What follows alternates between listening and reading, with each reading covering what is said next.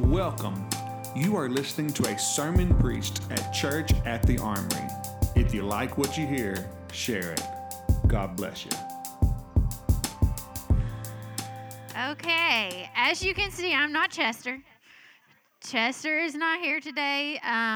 He was actually planning on being here this week, and I was supposed to speak next week, and obviously, plans changed just a little bit, so you've got me this morning, and I'm going to start out in prayer. So let's bow our heads. God, I just come to you this morning. I pray that you will open up our ears to hear your word, God. I pray that you will make our hearts tender to receive. Father, and I come against the spirit that might try to twist the words that I'm saying. I come against the spirit of offense, and I pray that you will help us to hear your heart this morning, Father, and I pray that you will help me to say only what you are wanting me to say. Amen. Okay, so let me get this out because I'm going to start with this scripture. I didn't give it to you, so you don't have to put it up there. A few weeks ago, I came up here because God had shared something with me, and I'm just going to read that real fast. It's in Hebrews 12. It says, "But we are not those who shrink back to destruction, but those who have faith to the preserving of the soul."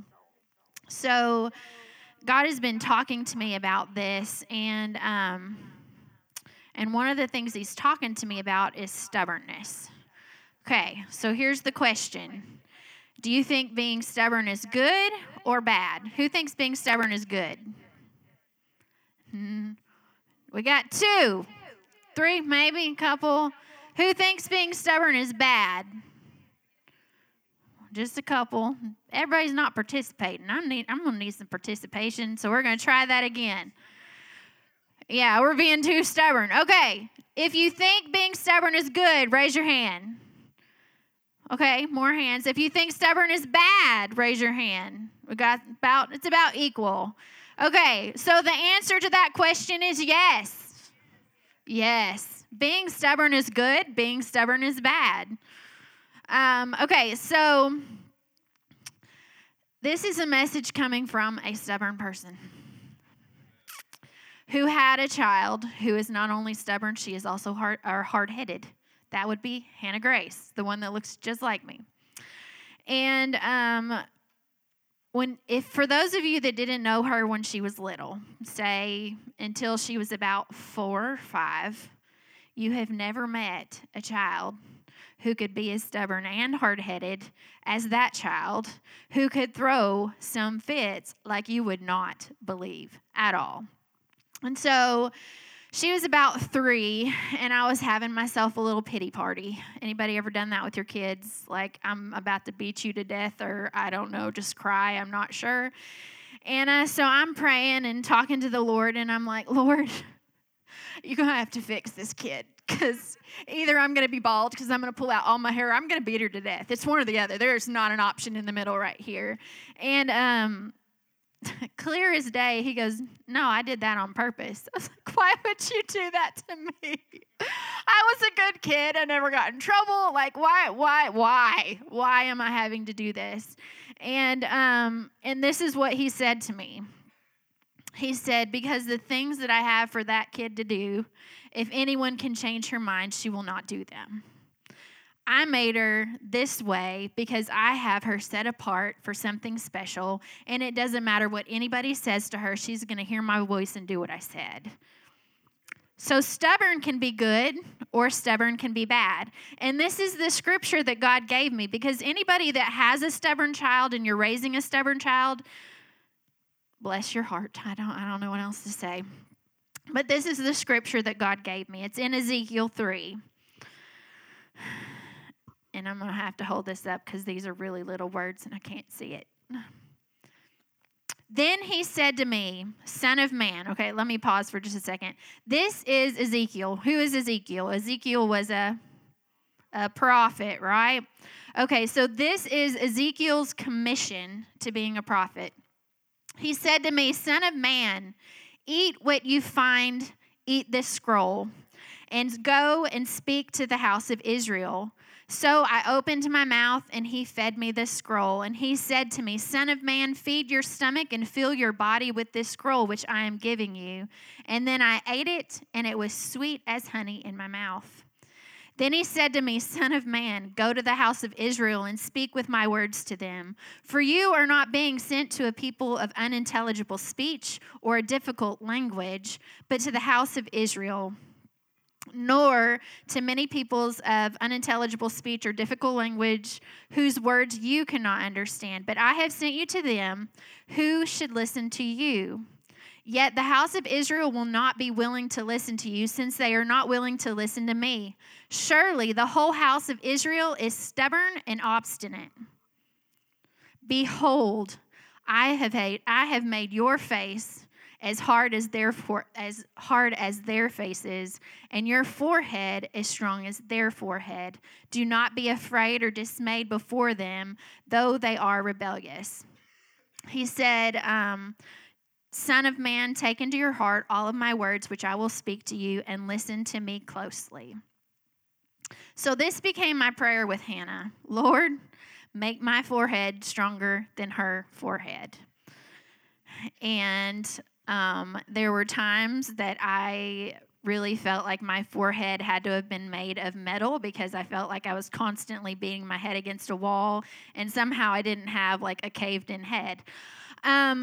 But that was one of those things. I was like, Hannah'd be throwing herself a fit. Let me give you a little example of that. So we're five at this point, and I had taken all of the kids with me, and we were going to go get school supplies. I was going to let the girls pick out a new shirt for the first day of school, and I had a budget because I was a stay-at-home mom, and, you know, I just wasn't going to spend tons of money on clothes at that point. And so we go into JCPenney's, and I have all three of the kids, and I'm like, okay, Lexi finds this cute little shirt she likes, and Hannah, as you know, is frou-frou. She is Little Miss Sassy Pants, and she found this little dress with this big tutu, and she was like, I want that. I'm like, I ain't paying $40 for you to wear this to school. We're not getting this, but I want this. And I'm like, no. So then what happens? We start having this massive fit in the middle of JCPenney's, and I'm like, Hannah, you're about to get in trouble. You need to get it together. You need to stop. Does that work? No, that didn't work. That didn't work at all. So she starts screaming and like full out throwing a fit in the middle of JCPenney's, to the point that I'm like, there is nothing else I can do but take her outside. So I'm like, Lexi, baby, I'm so sorry. Let's put that down for now. Get your brother's hand. We're going outside. Come here, Ched. You're going to be my Hannah for a second. So turn around. This side. Yeah, get on your knees or like lay down or something. That's the only way you're that height. Okay, there we go. She was still not quite that tall. But anyways, I'm like, okay, Hannah, get my hand. No!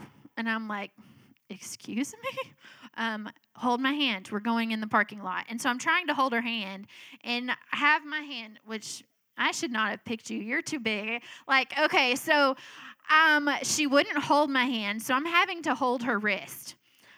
I can't do it with him because his wrists are too big and I can't reach all the way around. But I am just very loosely holding her wrist because we're walking outside to go to the car. We're in the parking lot. You can sit back down. Our rule when they were little was, when we're in the parking lot, you have to hold my hand, period. And Hannah was not having it. So we're walking out, and she is flopping all over the place screaming, "You're hurting me!" And I'm like, looking at her like there's not even like a grip. Like there's like this much space where your wrist can move. And so there's these two older ladies walking in. And so, of course, they hear that and they're like staring you down like you're this horrible person. And I'm very calmly, Hannah, we're in the parking lot, sis. The rule is I have to be holding your hand or you have to be holding mine. It is not safe. And I'm just very calmly take him, and she's screaming all the way, and Hannah and Chet are just like, you know. And so get them in the car, and I'm like, okay, here's the deal, Hannah. I will give you until we get to Walmart for you to get your stuff together and calm down. If we get to Walmart and you have calmed down, I'm not going to beat you right now.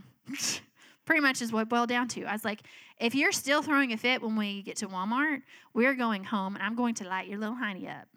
And so did that help? No. She screams all the way to Walmart. We get to Walmart. I park. She is still screaming and throwing a fit. I'm like, all right. I didn't say anything. I put it in drive, and I start heading home.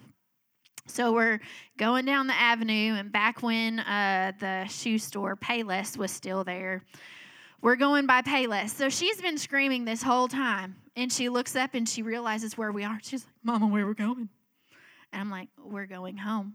Mama, what? What? I'll stop. I'll stop now. I'll stop. I'll stop. I'll be good. I promise I'll stop. And I'm like, we're going home. So from that point on, every single turn, you turn around, Mama, you turn around. Are we going back? Mama, you turn around. At this point, I'm not even responding to her anymore because I'm just like, my limit was done. And so we pull into the driveway. And she's still, Mama, you turn around, Mama, you turn around. Hey, Mama, you turn around. I hit the garage door button. No! And hysterics begin again. And so I turn around. I get Ched out of his car seat. Lexi, Ched, go inside. Go play in your rooms for just a little bit. Hannah and I are about to have a conversation. And so they go inside. They go to their room. Finally get Hannah out of the vehicle because she doesn't want to get out of the vehicle because she knows she's about to get a spanking. And for those of you that think spanking your child is wrong, the Bible says that foolishness is bound up in the heart of a child, and the rod of correction is what brings them out of that. I'm just going to lay that out there. Maybe some of y'all need to do some spanking of your children's.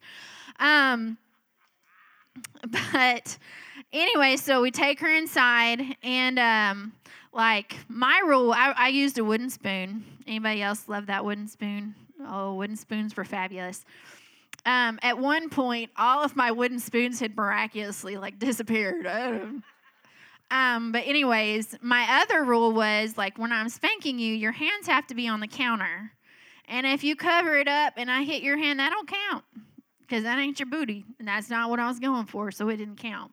And so get her in there and spank her and, send her to her room because she's still at that point where she is so completely out of her mind that there's no talking to this kid. So I finally get her calmed down, have her come back out, and I'm like, Hannah, why are you in trouble? Because I wanted that shirt. That's not why you were in trouble. And so we talk about why she was in trouble and how her actions, I told her what we were going to do. I was like, we were going to get you this cute little shirt. We were going to go get your school supplies. We were going to go get snow cones. Yeah, we were going to get snow cones. And because you were acting like that, nobody got to have snow cones. And I said, so do you know what that means? We get to go now? No. No, honey, that is not what that meant. That meant that your behavior not only affected you, your behavior affected those around you. You owe your brother and sister an apology. So this is another fun thing that, I don't know, y'all might think this is not good parenting, but it worked well for us, except for Ched. It didn't work on Ched. When they had done something wrong or been ugly to each other or been fighting with each other, the person who had done the not nice things would have to get on their knees in front of the other person and apologize. If they had said 3 mean things about them, they had to say 6 nice things about them, and then they had to kiss their feet. It's called making them learn humility. Ched thought it was hilarious. That did not work on him. He's like, oh, kiss your feet, I don't care. He thought it was hilarious. He'd giggle. It did not work on him. But on Hannah, it worked. Okay, so what is this all boiled down to? Stubbornness can lead to your own destruction if you don't manage it properly. If you have a child who is stubborn and you're like, well, this is just the way they are, this is just how it's going to be, that is not how you parent a child. I probably should start out with saying this. I don't tend to sugarcoat things when I preach, y'all, or when I speak. I kind of just am blunt. So take it from the heart that it's coming from, and don't think that I'm judging your parenting style. I'm just telling you, sorry, my ragweed doesn't like me, so my eyes are probably going to be watering all morning. But, like, take it from the heart it's coming from, okay?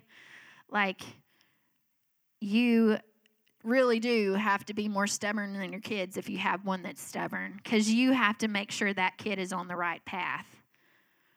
Because if you let them stew in their stubbornness and don't correct where their heart is in that moment, then you are leading your child to destruction. You are like, come on, let's go. You want to bust the gates of hell wide open? Let me hold your hand. Is that a good way to parent? No, okay? Sometimes being a parent sucks, y'all. You have to do things you don't want to do. You have to be the mean person. You have to be the bad person. That's your job, okay? So everybody knows Hannah now, right? Pretty much everybody in here knows Hannah. She's in college, and it's very sad because she's not here all the time. Chad's like, no, it's all good. I'm the only one. But, like, those were my two prayers for Hannah were this. God, let my forehead be stronger than her forehead. Let me out-stubborn this child. Number two, Lord, capture her heart when she's little and let her be stubborn for you. Because, again, like I told you to start out, I'm stubborn.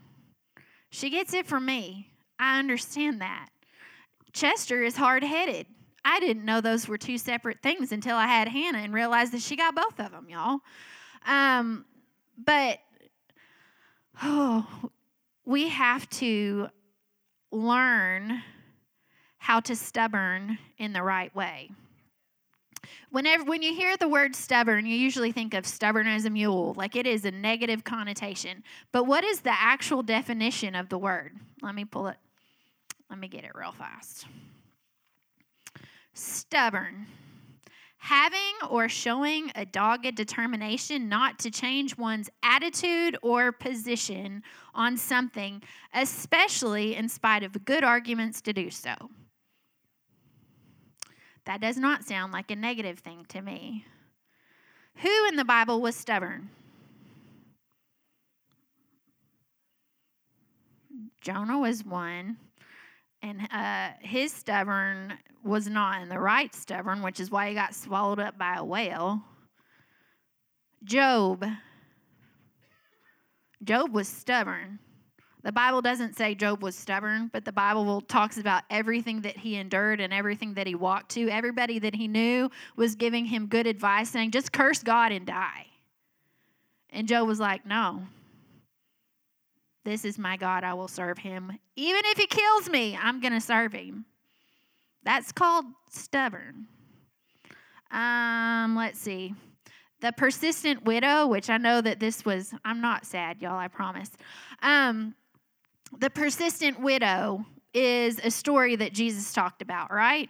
It's a parable. He talked about how stubborn she was, and she was constantly going to this judge who is not a really good guy, and she kept pleading her case for justice. She was pleading for justice, and finally he's like, I'm just going to give her what she's asking because I'm just tired of this lady bugging me. It's pretty much like that's the Missy version, but I mean, that's pretty much what happened, right? She was persistent. When you hear the word persistent, a lot of times we're like, that's a good thing. She was stubborn, y'all. She was not going to give up because she knew that she was in the right. She knew that her cause was just, so she didn't give up. Who else was stubborn in the Bible? It's your typical Sunday school answer. Jesus. When was Jesus stubborn? Lots of times, actually. Yes. Okay, hold on. I'm going to read a couple of things. So, all weekend, I have been trying to figure out exactly what God wants me to say. I've had 4 separate versions of this message, and every time I have gotten it typed up, God was like, nah. And so I was like, okay, all right. Which makes me a little nervous because I'm the person, I like my little bullet points. I want to make sure I hit each one on the top and just, go.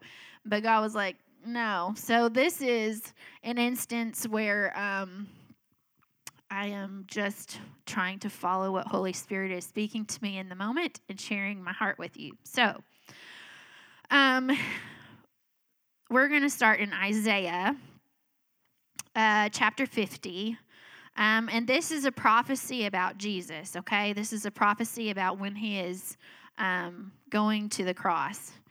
I gave my back to those who strike me and my cheeks to those who pull out my beard. I did not hide my face from insults and spitting, for the Lord God helps me. Therefore, I am not disgraced.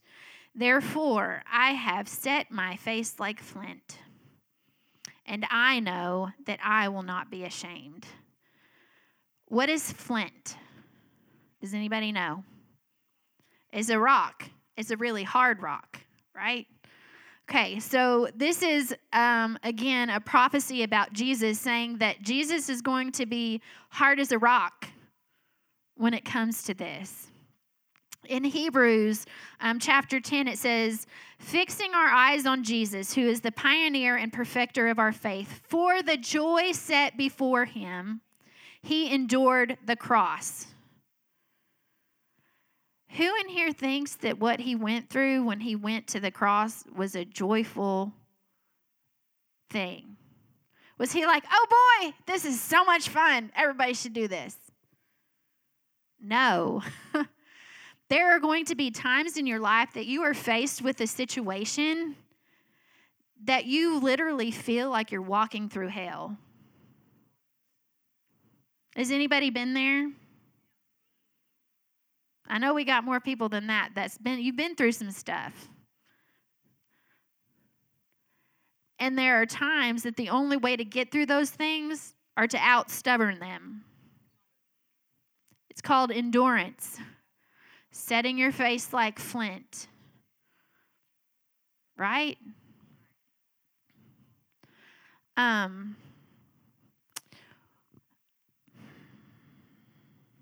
So being stubborn can be very good.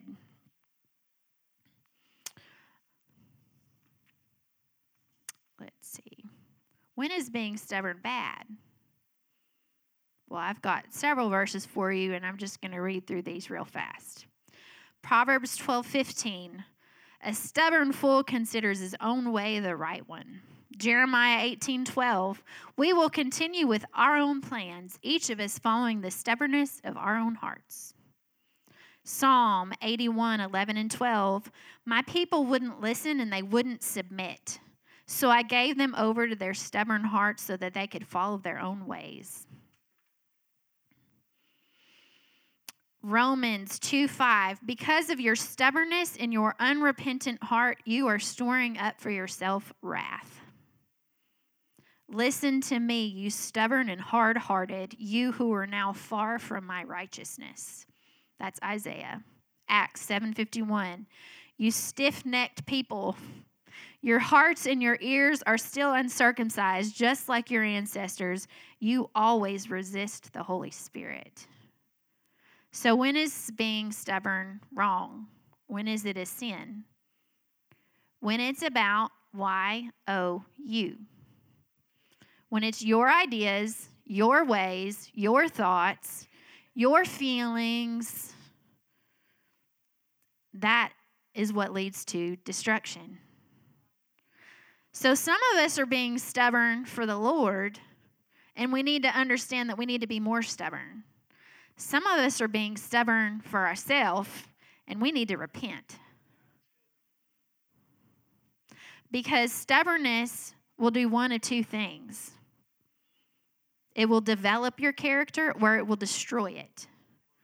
And the path that you choose to walk is the determining factor. Where am I getting that from? Let's see. Attitude matters. I like that. Your attitude matters. The attitude in your stubbornness matters. If you're like, I don't know, let's see. I'm trying to think about a time I was stubborn. Y'all, I'll admit to y'all, I probably need to do a little repenting because there is one thing I hate admitting, and that is when Chester is right. Drives me crazy. And so I will be a little bit stubborn even when I know he's right, and I'm just like, I ain't gonna apologize. He was wrong too, even if he wasn't. So I understand stubborn. Again, I promise I do. We're gonna read James. And I'm talking about being stubborn, and a word that is similar to that is endurance, right? Okay. So James chapter 1, consider it all joy when what? When you have hit the mountaintop and everything is going your way and it's sunshine and roses. Except that's not what it says. Consider it joy when you encounter trials.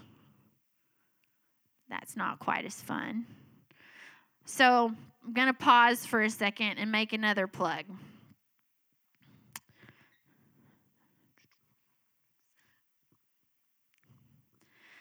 If you think that when you get saved, it's like the golden road has been laid out before you.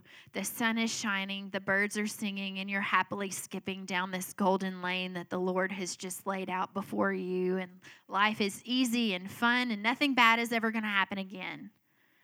Y'all ain't living in reality. Because the Bible says what? Surely you will have problems. You're going to face trials and tribulations. But what? Be of good cheer, because Jesus has already overcome the world. So the promise when you get saved isn't that everything's sunshine and roses and everything's easy sailing from then on. No, the promise is this. Jesus like, oh, you're my kid now? Well, sorry, but like, it's not going to be very easy. It's going to be pretty hard. But you got to understand that you got to walk through it with joy, because the end result's going to be pretty good. Okay. End of that one. I'm going to keep on going. Okay. So consider it joy when you encounter various trials, knowing that the testing of your faith is what produces endurance. And let endurance have its perfect result, so that you may be perfect and complete, lacking nothing. Down to verse 12, it says, blessed is the man who perseveres under trial, for once he has been approved, he will receive the crown of life, which the Lord has promised those who love him. Romans 5, and not only this, but we also exult. What does exult mean? Anybody want to take a stab at that one? Lift up? Okay. It means to feel or show triumphant elation and jubilation. So a trial comes your way and you're like, yes, this is so awesome. That's literally what it says for you to do right there. Instead of Eeyore, oh my God, we got some ears in here. Anybody Eeyore every once in a while whenever you face trials and you're like, bore me.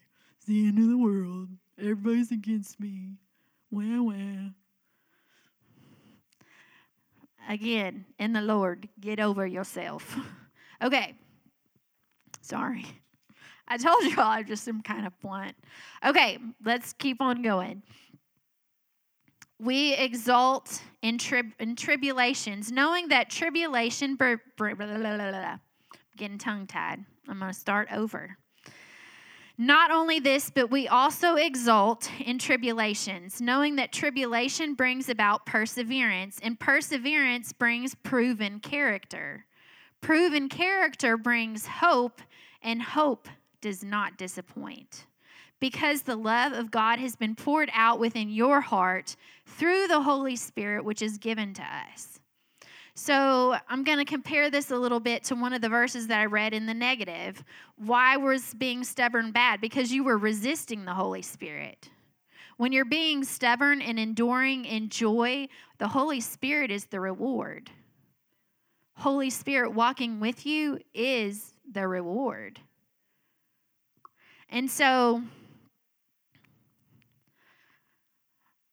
I think it's time for us to understand that we need to be stubborn.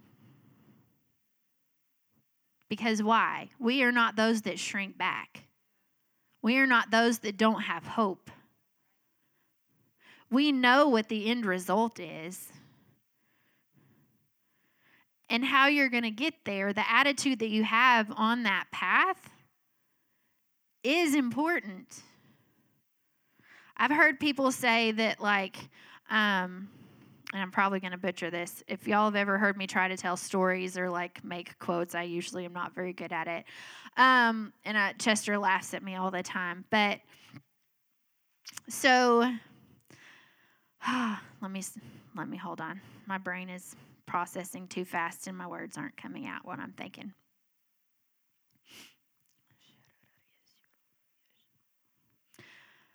Okay, so a lot of people think that the result, the end, is what matters. They're like, it doesn't matter how you get there, just get there. Can anyone show me where it says that in the Bible? Because I've never seen it. One of the problems with the church today is that we haven't hidden God's word in our heart. So we hear a good sounding statement and we're like, this is what the Lord says. No, it's not. If you are being stubborn because you feel like this is what's supposed to happen in my life, but you didn't get that from the Lord, you are in sin. Your heart has been hardened to what the Holy Spirit is trying to tell you, and you need to repent. If God has given you a firm word, and it will be confirmed in His word, because God doesn't go against His word, right? So if, I'm just going to go there. So there are denominations that have, approved people to be ministers who live a lifestyle that is completely against God's word. There are denominations that have said it's okay to love whoever you love. The heart has to be true to itself. No, actually, I'm 100% positive that the Bible says that your heart is deceitful and wicked. The Bible doesn't say follow your feelings and follow your heart. Bible says, this is my word, do what it says. Obey my words, period. It's not like there's not room for interpretation of, oh, well, this is really what I just feel like the Lord is speaking to me right now. Honey, that's called you. Because the Holy Spirit and you going to sound a whole lot alike. And the difference is the Holy Spirit will be true to His word and you will be true to whatever emotion is like caught your fancy, which is not biblical.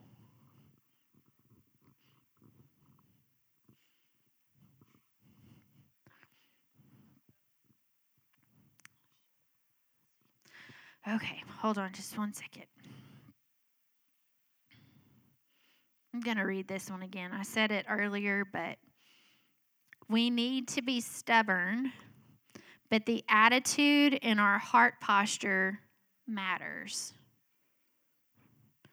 Again, it's the difference between developing your character, like walking your life out in joy, like I was talking about just a second ago, which is going to lead to endurance and good character, to hope, like it leads to all of these good things. Being stubborn in the Lord and in His word that He's given you leads to life. Being stubborn in yourself, it's going to kill you. Again, you're the deciding factor here. What voice are you going to listen to? Are you going to make the choice to be joyful? Because being joyful is not a feeling. It's not an emotion. Happiness is an emotion. Joy is a choice that you make. Choose joy. Pretty sure there's scriptures that say to choose joy. Not when you feel like it, be happy. Because then you're not only going to be miserable, but you're going to make everybody around you miserable too. Choose to walk in joy. Have there been times in my life where I didn't feel quite joyful? Oh, yeah. And I'm actually going to share a little bit of my testimony with you. It's been a few years since I've had a chance to get up and talk in front of everybody. But about a year and a half ago or so, I had not been feeling well at all. Exhausted all the time.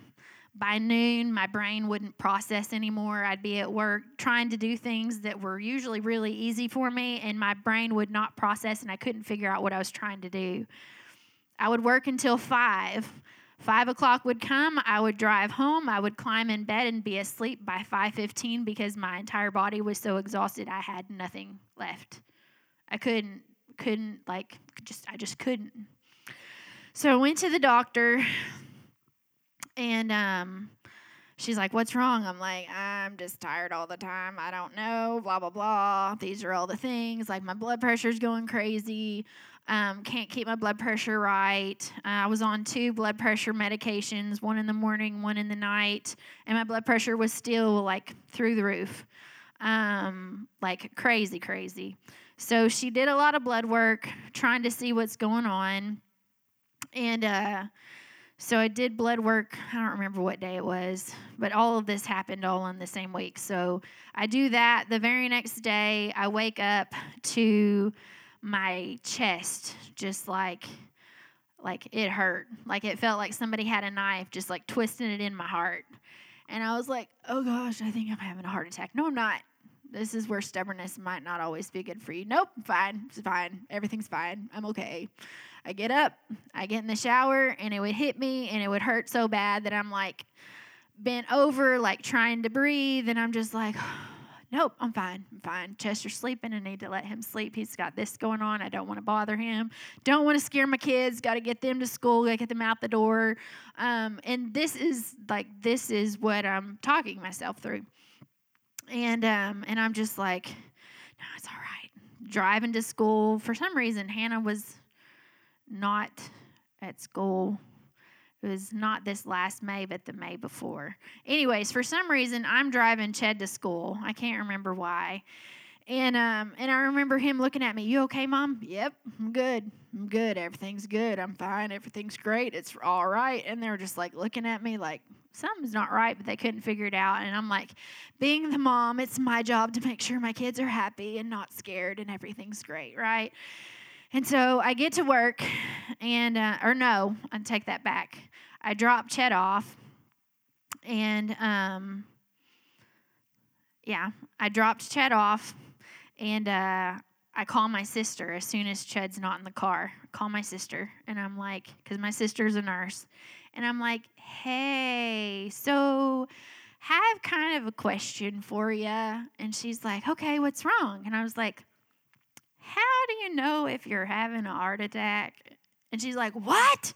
I was like, "Well." She's like, "What do you mean? What's going on?" Like, starts freaking out. She's like, "What exactly is happening?" And I'm like, "Well, probably woke up about 4:30 this morning to chest pains, like, pretty bad. But then it went away.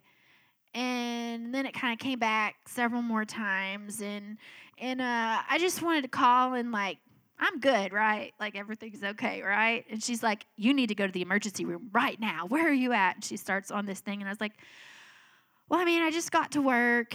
I think I'm okay. Like, my doctor's office opens in about, like, 7 minutes. I'm just going to call them so I can just go see them, and they can tell me everything's right. Okay, right?" And she's like, "Missy, you need to go to the emergency room now." And I was like, "Well, I'll just wait till Chester gets here." Stubborn. So I call Chester, and I'm like, "Hey." He's like, "What's wrong?" And I'm like,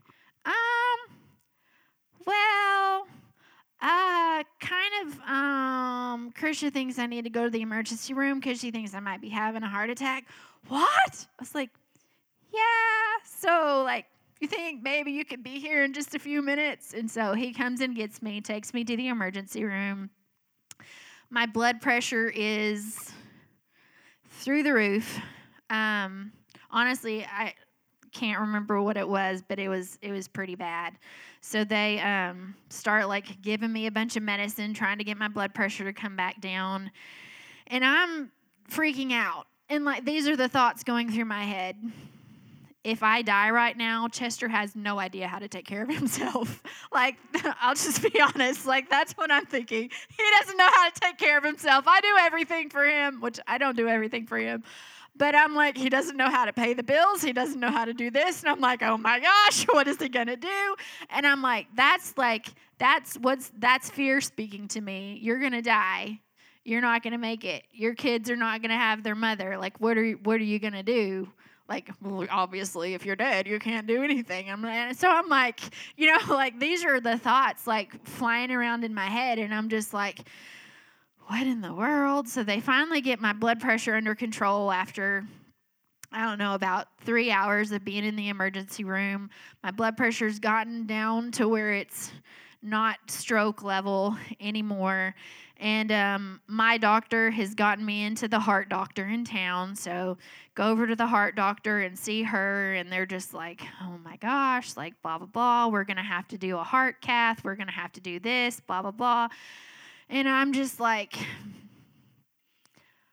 what in the world? And I'm like, was freaking out. Anybody ever else, you've had a major health crisis and you're just like, I don't know what to think. I don't know how to feel. I don't know how to pray right now. I'm just kind of like freaking out.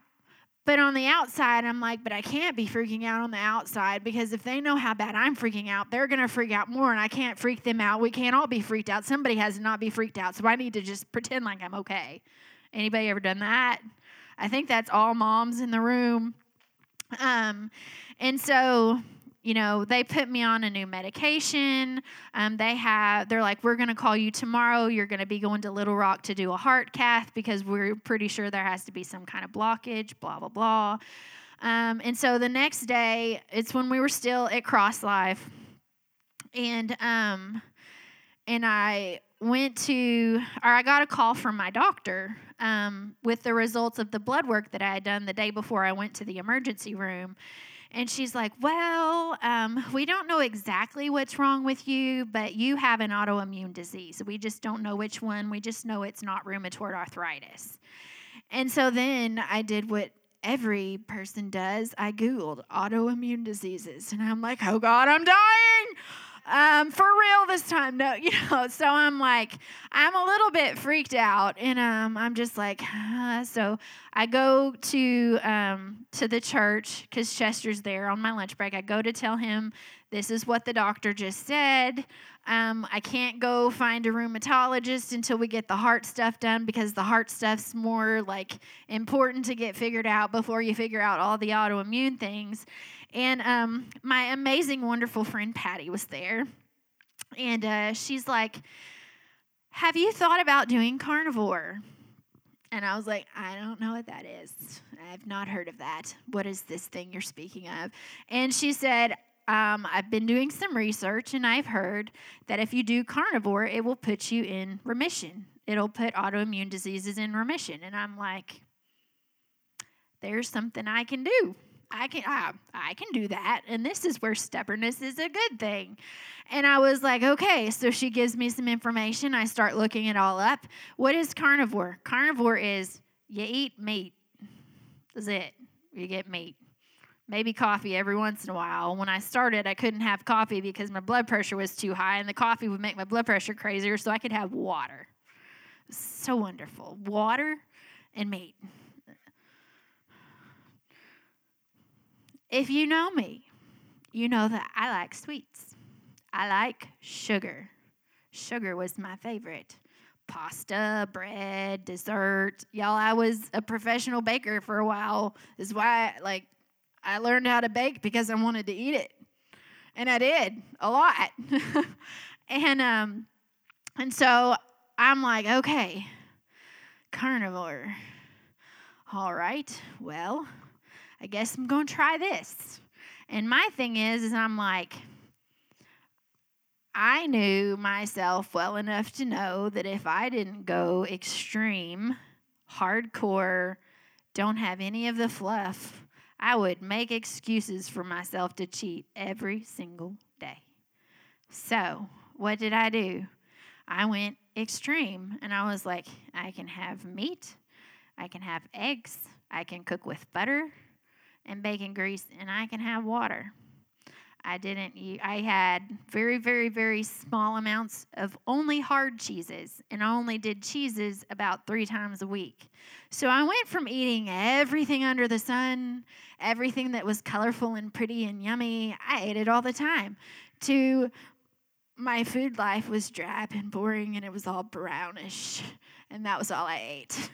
And so I was like, okay, this is what I'm going to do. So I start doing this. Go do the heart cath, which that hurts. Dang.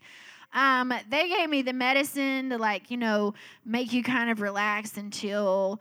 And then the doctor got caught up over at the hospital and was an hour and a half late after I had taken the medicine. So by the time he gets there, all the chill you out medicine was gone, and it hurt. Anyways, so they get in there, and they're like, yeah, you've got zero blockage.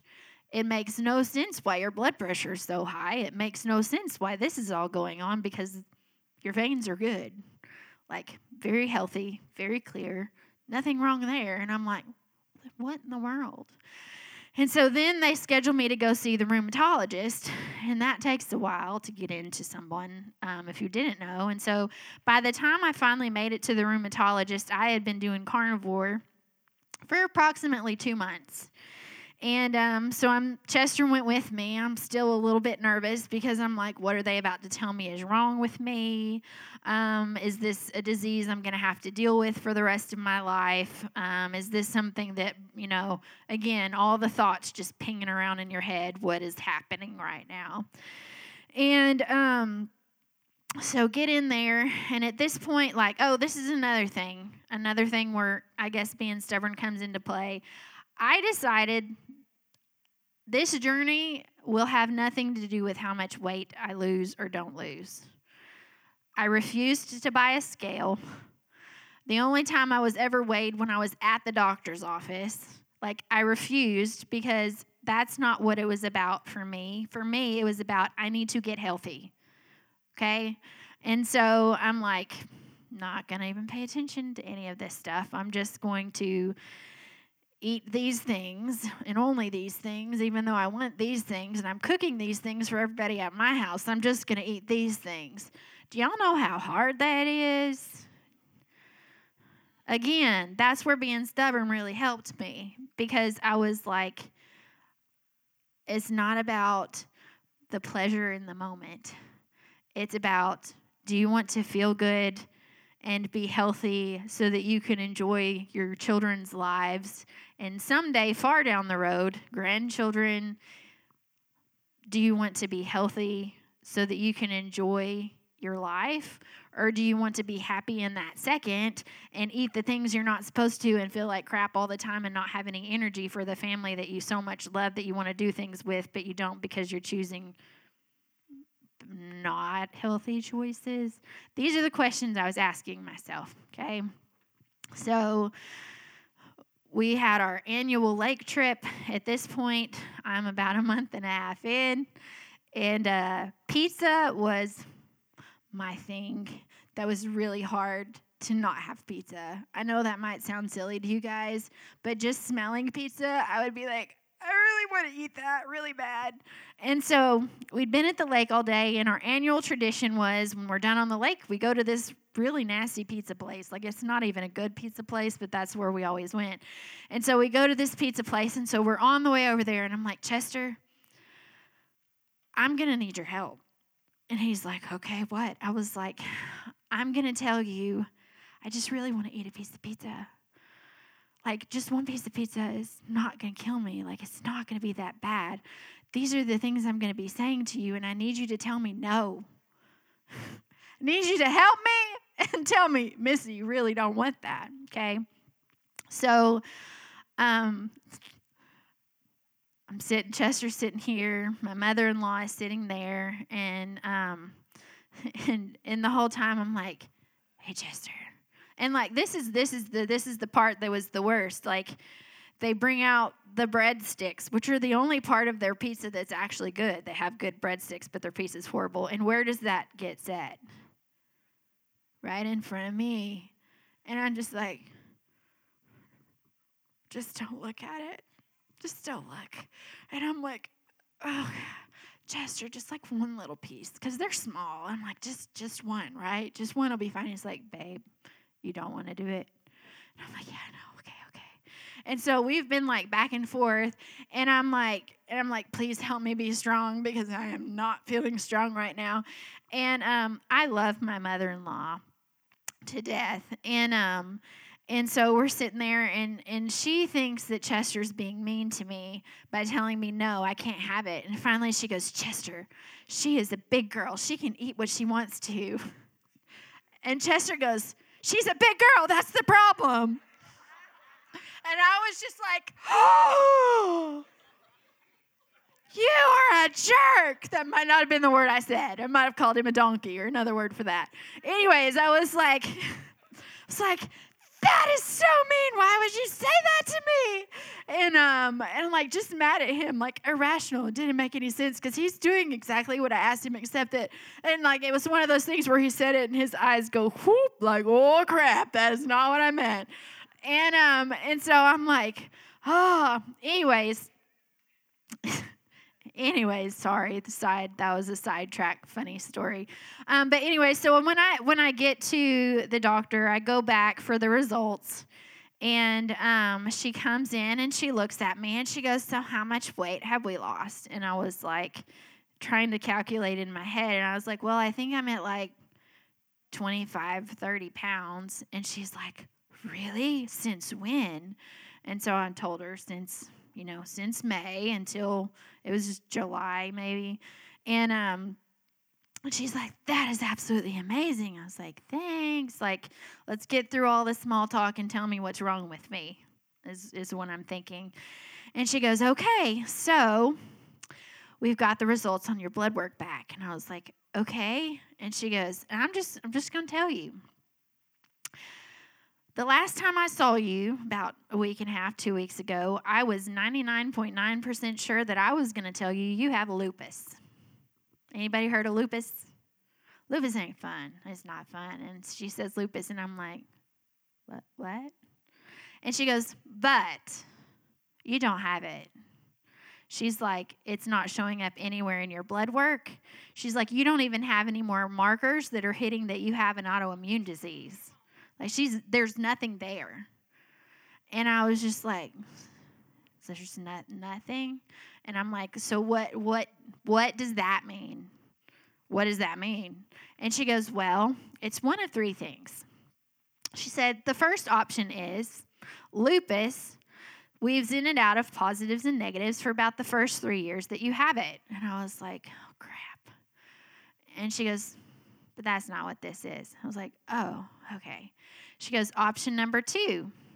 It was a false positive the first time they told you had an autoimmune disease. And I was like, oh, okay. She goes, that's not it either. And I'm like, okay. And she goes, you put yourself in remission. And I was like, I did. And she's like, you did. You've put yourself in remission. She said, that's the only answer I have for you. She said, every single issue that you had, every single symptom that you had, the issues with your heart, all the way up to these, like the no energy, all of these, she said, all of that is lupus. Lupus will attack your heart and make you think that you have heart problems when you don't. Lupus will do this. Lupus will do this. Like, my body hurt all the time, and I just didn't think anything about it because that's what it was every day. All of my joints hurt all the time. My body just ached all the time, and I was like, well, you're old. You're old and you're fat. That's just what happens when you're old and you're fat, right? You just don't feel great. And she was like, no, like, all of that was lupus. And she's like, but you don't have it. And so obviously I was a little bit excited. I was a little bit excited about that. But how did I get there? how did I get from like 2 months before you have, looks like you're having a heart attack. It looks like you have lupus, which is considered an incurable disease. Like they say there's not a cure for it, but Jesus. But Jesus, how could I do this eating style when everyone else in my house is eating this style, which I very much like? Jesus. Because sometimes Jesus will give you a stubborn to help you get through the hard parts in your life to get to where you need to be. Because his plan for us is for us to have joy and have peace and to walk in health and happiness and wholeness. But sometimes that takes you being stubborn or, I don't know, like self-discipline, self-control, like all of these bad words that we don't like. Nobody likes that. Like, who wants to be like, oh, I have great self-control? No, everybody wants to be like, I eat whatever I want to, right? And listen, again, I want you to take this in the heart that I'm sharing it. I do not want you to be like, oh, well, she's condemning everybody because now she's not fat like she used to be. If you know me, you know that's not me. You know that, like, I am going to be your biggest cheerleader. If you are doing something stupid, I'm going to tell you, but I'm going to do it in a loving way because I love you and I want what's best for you, right? Oh, Lord, I don't think... Everybody's staring at me like this. So it's a little intimidating. But what I'm saying is, like, sometimes we need to be stubborn and we need to put our flesh under our thumb. Sometimes we need to be stubborn for our kids. Sometimes we need to be stubborn for our spouse or our best friend, because they're going through hell and they need someone who loves them enough to support them, to walk with them through that hell, but to not let them stew in their bad attitude. If I love you and you are saying something that goes against God's word, I'm not going to be like, oh, you poor thing. I am so sorry that Jesus is doing that to you right now. That's just horrible. Why would he do that to you? That's called a crappy friend. For those of you that weren't sure about that, like, that's when you say, hey, buck up. Like, God didn't say your life's going to be sunshine and roses and rainbows everywhere. Sometimes life's going to be hard, and that's why you have to make sure you've got yourself connected to, what was the word you used, Jim? An organism. It's why you have to have yourself connected to family, because nobody's going to love you like your family. Family isn't blood. Ched isn't my family only because he's my child and he shares my blood. He's my family because I choose for him to be my family. For those of you that don't know, my brother is adopted. Which when you see him, it's very obvious. He's Filipino. Obviously doesn't look like me, right? But he's family, period. Not because we had the same last name as children, but because my heart chose him to be my family. He's 5 days younger than me, so we were raised like we were twins. He was adopted when we were 18 months old. Okay, imagine the little starving kids in Africa, right? Their arms and legs are this big. They have the big distended pot bellies, sores all over their bodies. That's my brother when we got him. He had such high fevers when he was a baby that both of his eardrums had burst, so he couldn't hear very well. And when you can't hear very well, it's hard to speak clearly because you can't hear the things you're trying to say.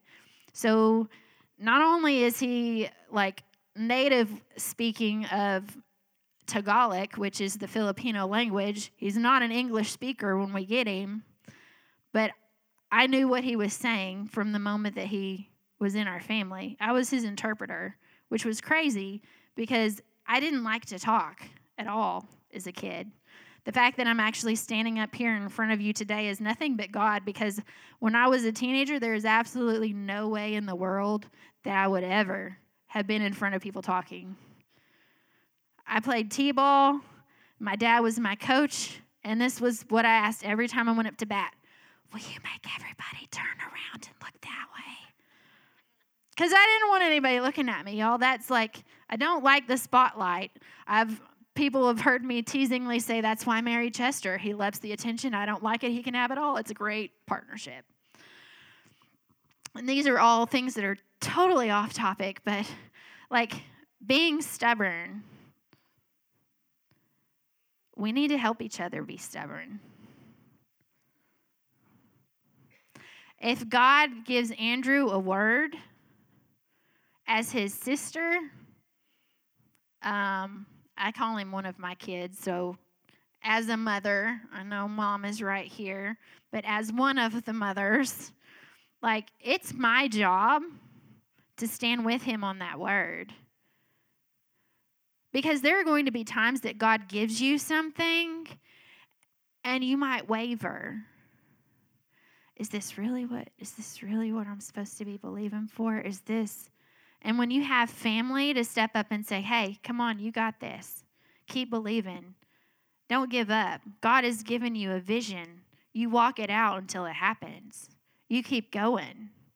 Or there are going to be times where I'm like, God is telling me that if I just believe, he's going to give me a Lexus and an airplane to go everywhere I need to. Honey, no. No. That's not what God said he wants to do. That is your flesh wanting things that I don't actually need.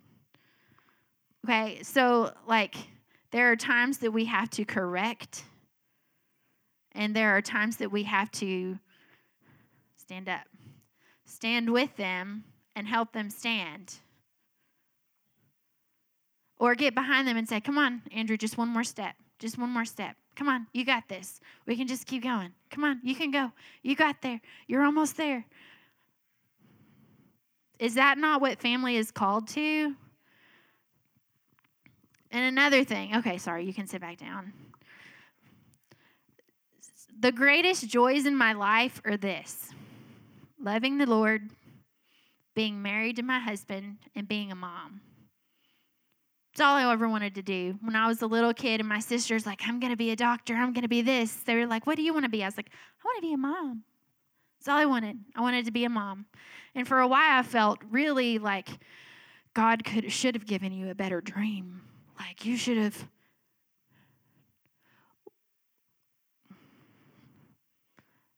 What better thing is there than to parent children, raising them up in the fear and admonition of the Lord, teaching them to walk the path? What better calling is there? And if you don't think you have to be stubborn to do that well, might need to go to the doctor, but to check your brain out just a little bit. Hannah and Talon, new parents, they still have a young'un. Have you had to be stubborn in parenting yet? Yeah. They've gone through things in Cohen's short life that nobody else can even imagine that they've had to walk through. You don't think they had to be stubborn standing on the promise that God gave them, Cohen?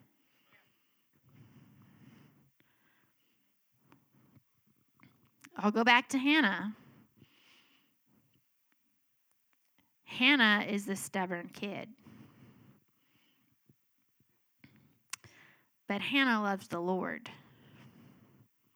And my prayer that God would capture her heart when she was little, it happened. When we went to the youth camp this summer, God spoke to Hannah. And she was like, I think I'm supposed to go to Bible school here. And I was like,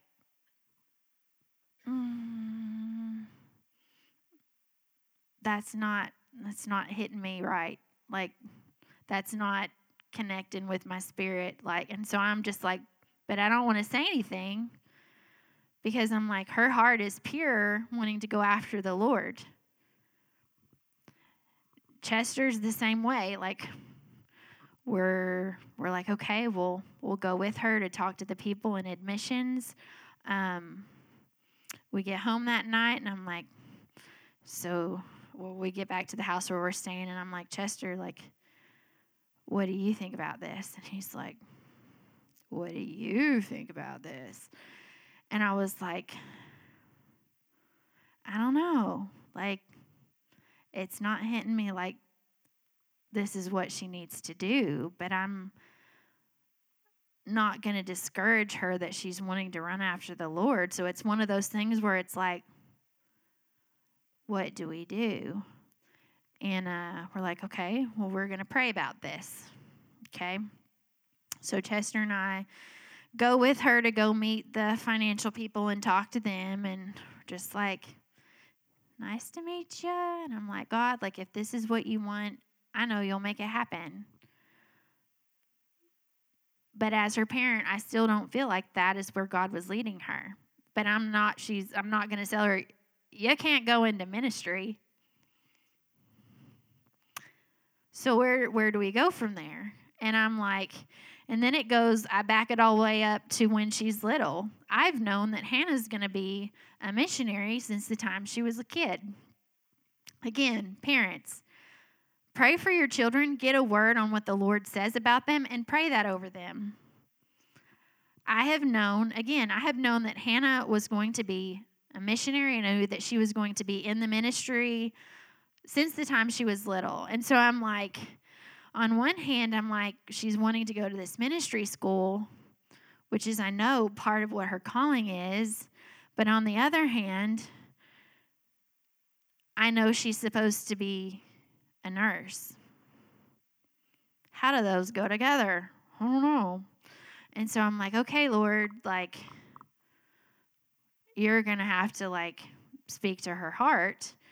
And if you want her to be here, give me peace, because this isn't what I feel like you're saying.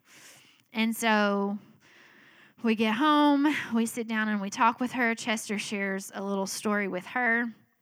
And he's like, Hannah, he said, I really feel like this was God to you saying, will you run after me? Will you throw everything away and do what I'm asking you to do? He said, but I don't necessarily think he's telling you to go here. He said, but we're going to pray about this. Even up to like 5 years ago, if we had that conversation with Hannah where she's like, this is what I want to do, and we weren't like, yes, this is awesome, she could still throw herself some fits, even up to 5 years ago. And she would have cried, and she would have been like, you don't love me, you know, like that kind of stuff. Like, you don't believe me, you don't, like, she would have gone into the dramatics. And if you know Hannah, you know. And this was her response. She was like, I never thought about it that way. He just wanted me to say yes. I can still go be a nurse. We looked at her, and I'm like, do you still feel like you're supposed to be a nurse? And she's like, yeah. I was like, okay. And she's like, I just didn't. Okay, I'm going to pray about that.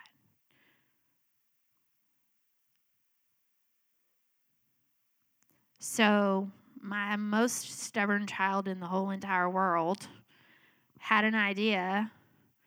We didn't automatically agree with her. And her love of the Lord and her maturing in the Lord, her response was, I'm going to ask God about that.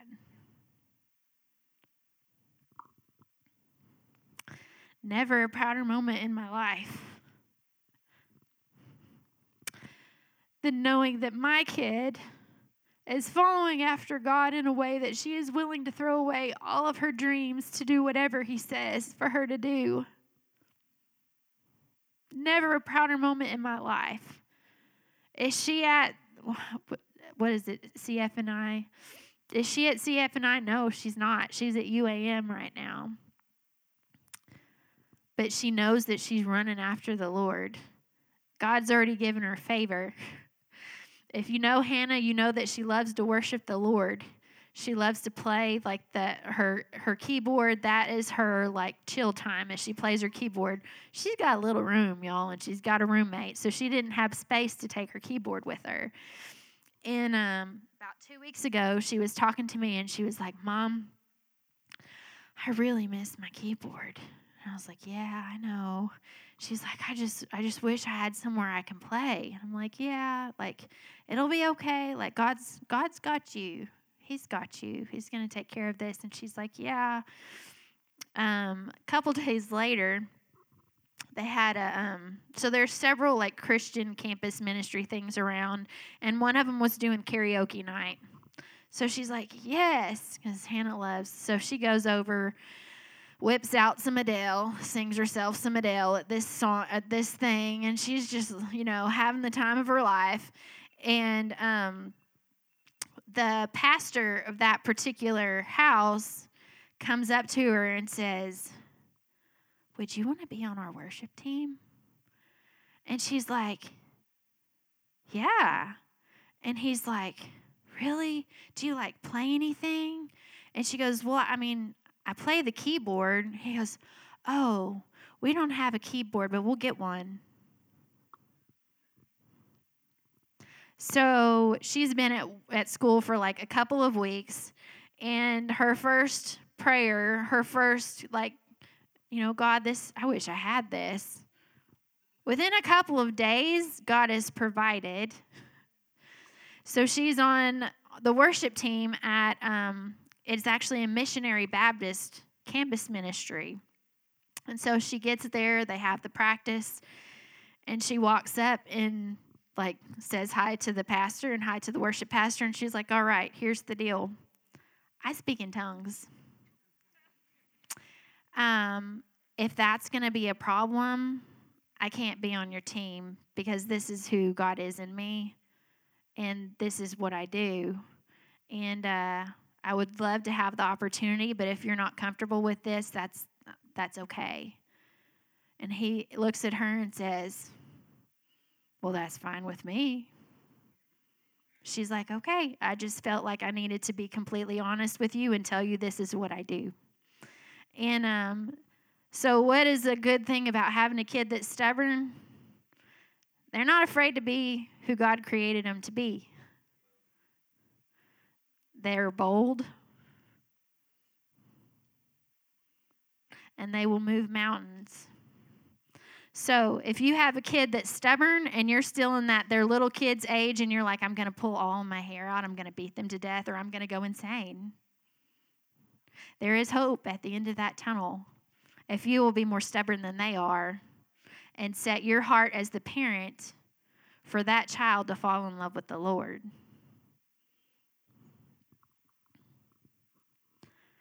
And some of you need to be stubborn for yourself. The Bible says that the person who, like, it's in James, he's like, "Sometimes I think this and sometimes I think this." That person is unstable in all of their ways, like if you can't make up your mind. Some of you, it's time to make up your mind to be stubborn for the Lord and do what he said. Some of you have a word from the Lord if he's told you something you're supposed to do, but it seems like it's too hard. Or it seems like it's asking a little too much. You need to repent.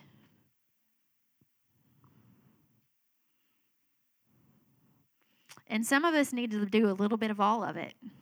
Some of us have some things we need to repent for. Some of us have some things where we need to understand, and I've been talking for a long time, I'm sorry. Some of us need to understand that we need to stand firm in what the Lord has told us and walk that path. And it might be a path like you thought your path was going to go this direction. But the Lord said your path goes this direction. But if you decide that you want to keep going this direction, you're going to hit a wall. Because the Lord said that he'll make your path straight. But you have to know where his voice and where his light is telling you to go. If you're not in the Word, you're not going to know. If you're not praying and talking to him, you're not going to know.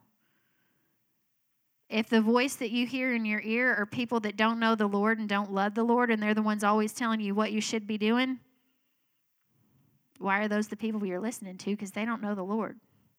How can they direct you and help you get to your destination in the Lord if they don't even know who He is? Just some food for thought. So, who needs to be stubborn?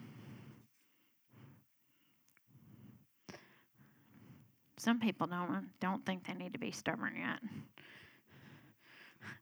Who needs some endurance? If you're not raising your hand, you ain't being honest with yourself. Just going to say that. Okay, let's pray. God, we just come to you. And for the times in our lives that we have been stubborn in our own will and our own way, God, I pray that you will forgive us. God, we repent. We give our hearts to you, and we say, please search my heart, God. Let my heart be something that runs after you. Let me hear your voice, Father God, and let me only speak and do the things that I hear you say and the things that I see you do, Father. God, I pray that you will help us to have resolve. Help us be stubborn in the things that you have given us, Father. Help us cling to the word that you have given us and to walk in your path, Father God, and not give up and not be swayed, no matter how good the argument might be, to go somewhere other than where you're telling us to go. And God, for those that have stubborn children, God, I pray that you will help the parents to guide those children on the path that they need to walk on so that they can fall in love with you, Father. For if you capture their heart, God, they're going to be world changers. So I pray that we will all be like little children, Father God, that you will capture our hearts for you. And you will help us to set our face like flint, to be determined to follow you and your word and your passion. In your name I pray. Amen. Okay, love you guys. Have a great day. I hope you were encouraged.